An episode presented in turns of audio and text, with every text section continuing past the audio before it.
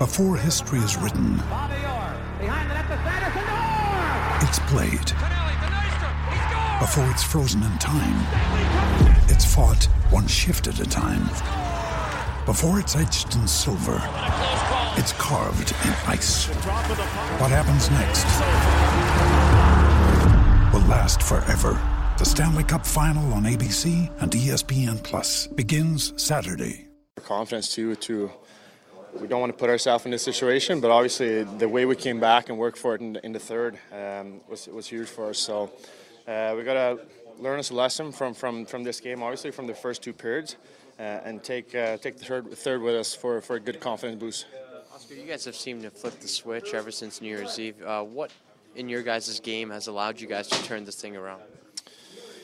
Obviously, it's, it's tough to say we did this and, and now everything is working. Um, obviously, our work ethic has to be prior. Uh, that has to be our first priority, and, and I think we've been doing a pretty good job so far. Um, just looking at the third period, have really worked hard for it, and we, we got rewarded for it.